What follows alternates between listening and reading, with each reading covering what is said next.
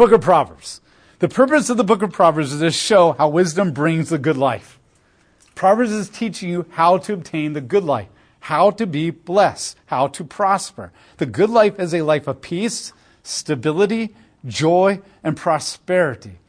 And yes, it is a little bit of the little health, wealth, and prosperity gospel. And by means, I am so anti that message. However, there is a little bit of that. There is a little bit of that. God is a good God who says, To which of you who would ask for a bread would you give your children a rock?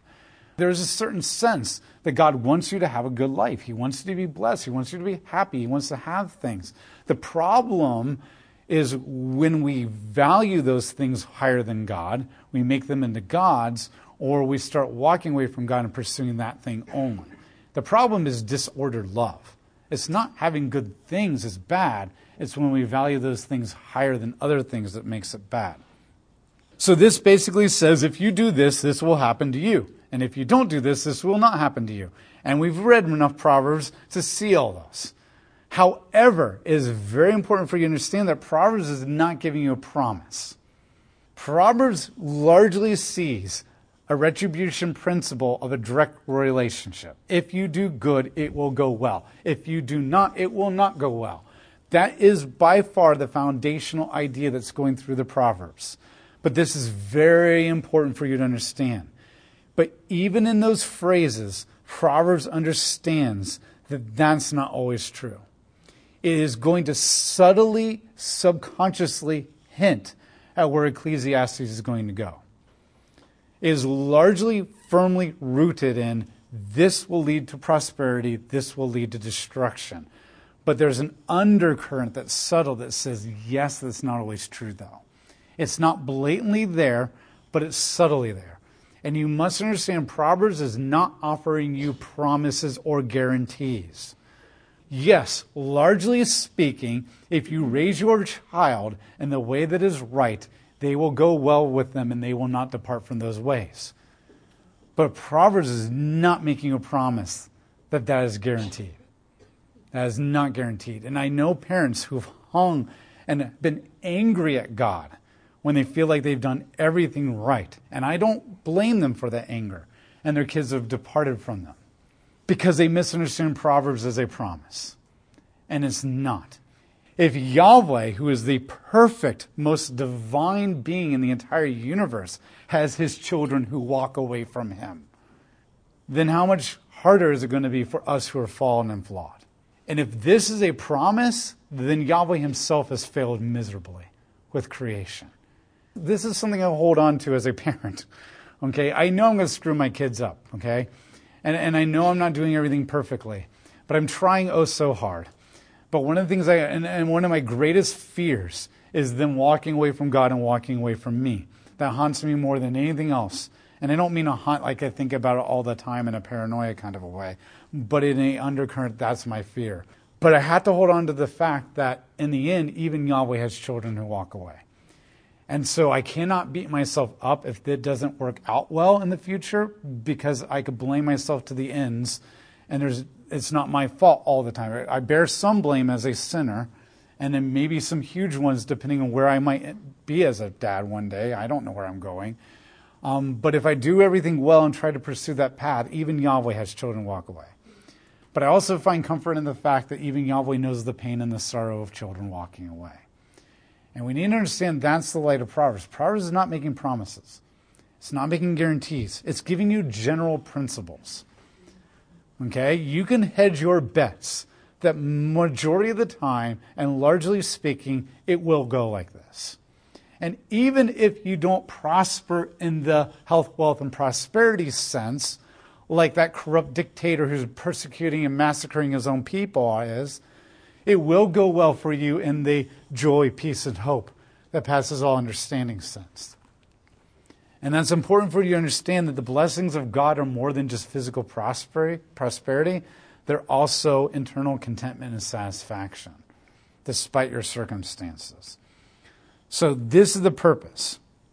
And you must always remember that as you're reading it, because we're very tempted to say, But God, I did it and it didn't work. The goal of wisdom of Proverbs is to mold the reader's character in the image of God. the major one goal that is the by far the driving nail or current all throughout the book is not giving you promises of prosperity, but molding your character into the image of God so that it'll go well for you in his relationship with him. And when you're reading Proverbs, please do not fall into the American mindset of my life will be good if I do this, but read it in the mindset of the wisdom literature that my character will be good if I do this. Therefore, my relationship with Yahweh will be good if I do this. Therefore, internal and one day in the second coming of Christ, physical prosperity will be good if I do this. The immediate goal is not prosperity in the good life. The immediate goal is the good life of a good character and a good relationship with God. Everything else is blessings on top of that. And that's what the book of Job is going to deal with. If you're getting the blessings, sorry, if you're not getting the physical blessings, but you're getting the character blessings, do you still worship God? And we'll dive into that more when we get to Job. The other thing that I want to point out, I really do not believe that Proverbs is meant to be read all the way through. Okay? You know when you do this Bible in a year? Great. I've done them many, many times. They've been incredible blessings, that kind of stuff. And then you get to Proverbs and you're like, oh my gosh, it's week three and I'm still in it. Okay? And it feels grueling and difficult. And if you're the kind of person like, woohoo, another week, then kudos to you because I'm not there. Um, but if you're the person who feels like you're grueling through it, then welcome to the family. Okay? And don't feel guilty. Because I largely believe that if you read it that way, you're actually missing out on a lot. Narrative is meant to be read through. Okay, we're not meant to go week after week after week with a whole bunch of weeks before the next episode in a TV show. When it comes to narrative, you're meant to sit down, start at the beginning of the book, and read through the end of the book because there's a story and themes and narratives that are being developed, and we forget very easily, and we need to see the big picture. But Proverbs is meant to be meditated on.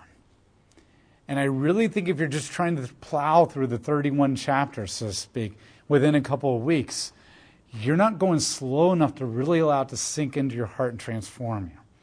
And so, my advice is take the book of Proverbs and you're reading through the Bible plan and throw it completely out the window. And then read your rest of the Bible, starting in Genesis all the way to Revelation. And then one week, take the book of Proverbs and do your Genesis reading wherever you are. And then take the book of Proverbs and take the first proverb or two and meditate on that for a week and then take the next proverb two and meditate on the next week, and do Proverbs reading through the year, throughout the entire year as you're doing the Bible through a year. Do the narrative day after day after day after day, and do Proverbs one or two a week and meditate on it. And ask yourself, how am I doing this? How am I not doing this? And pray for God to give you the ability to implement in your life. I think that's how Proverbs is meant to be read. I think it's meant to be read more in a meditative way, just like Psalms is. Psalms is. And so don't feel guilty if you can't remember a single proverb after you've read the whole book in one week or felt grueling, because Proverbs is meditative. And all the Word of God is meditative, but especially Proverbs. It's way too dense and complicated and character refining for us to go through the whole book in a week and think we can apply it. That would be my recommendation to you.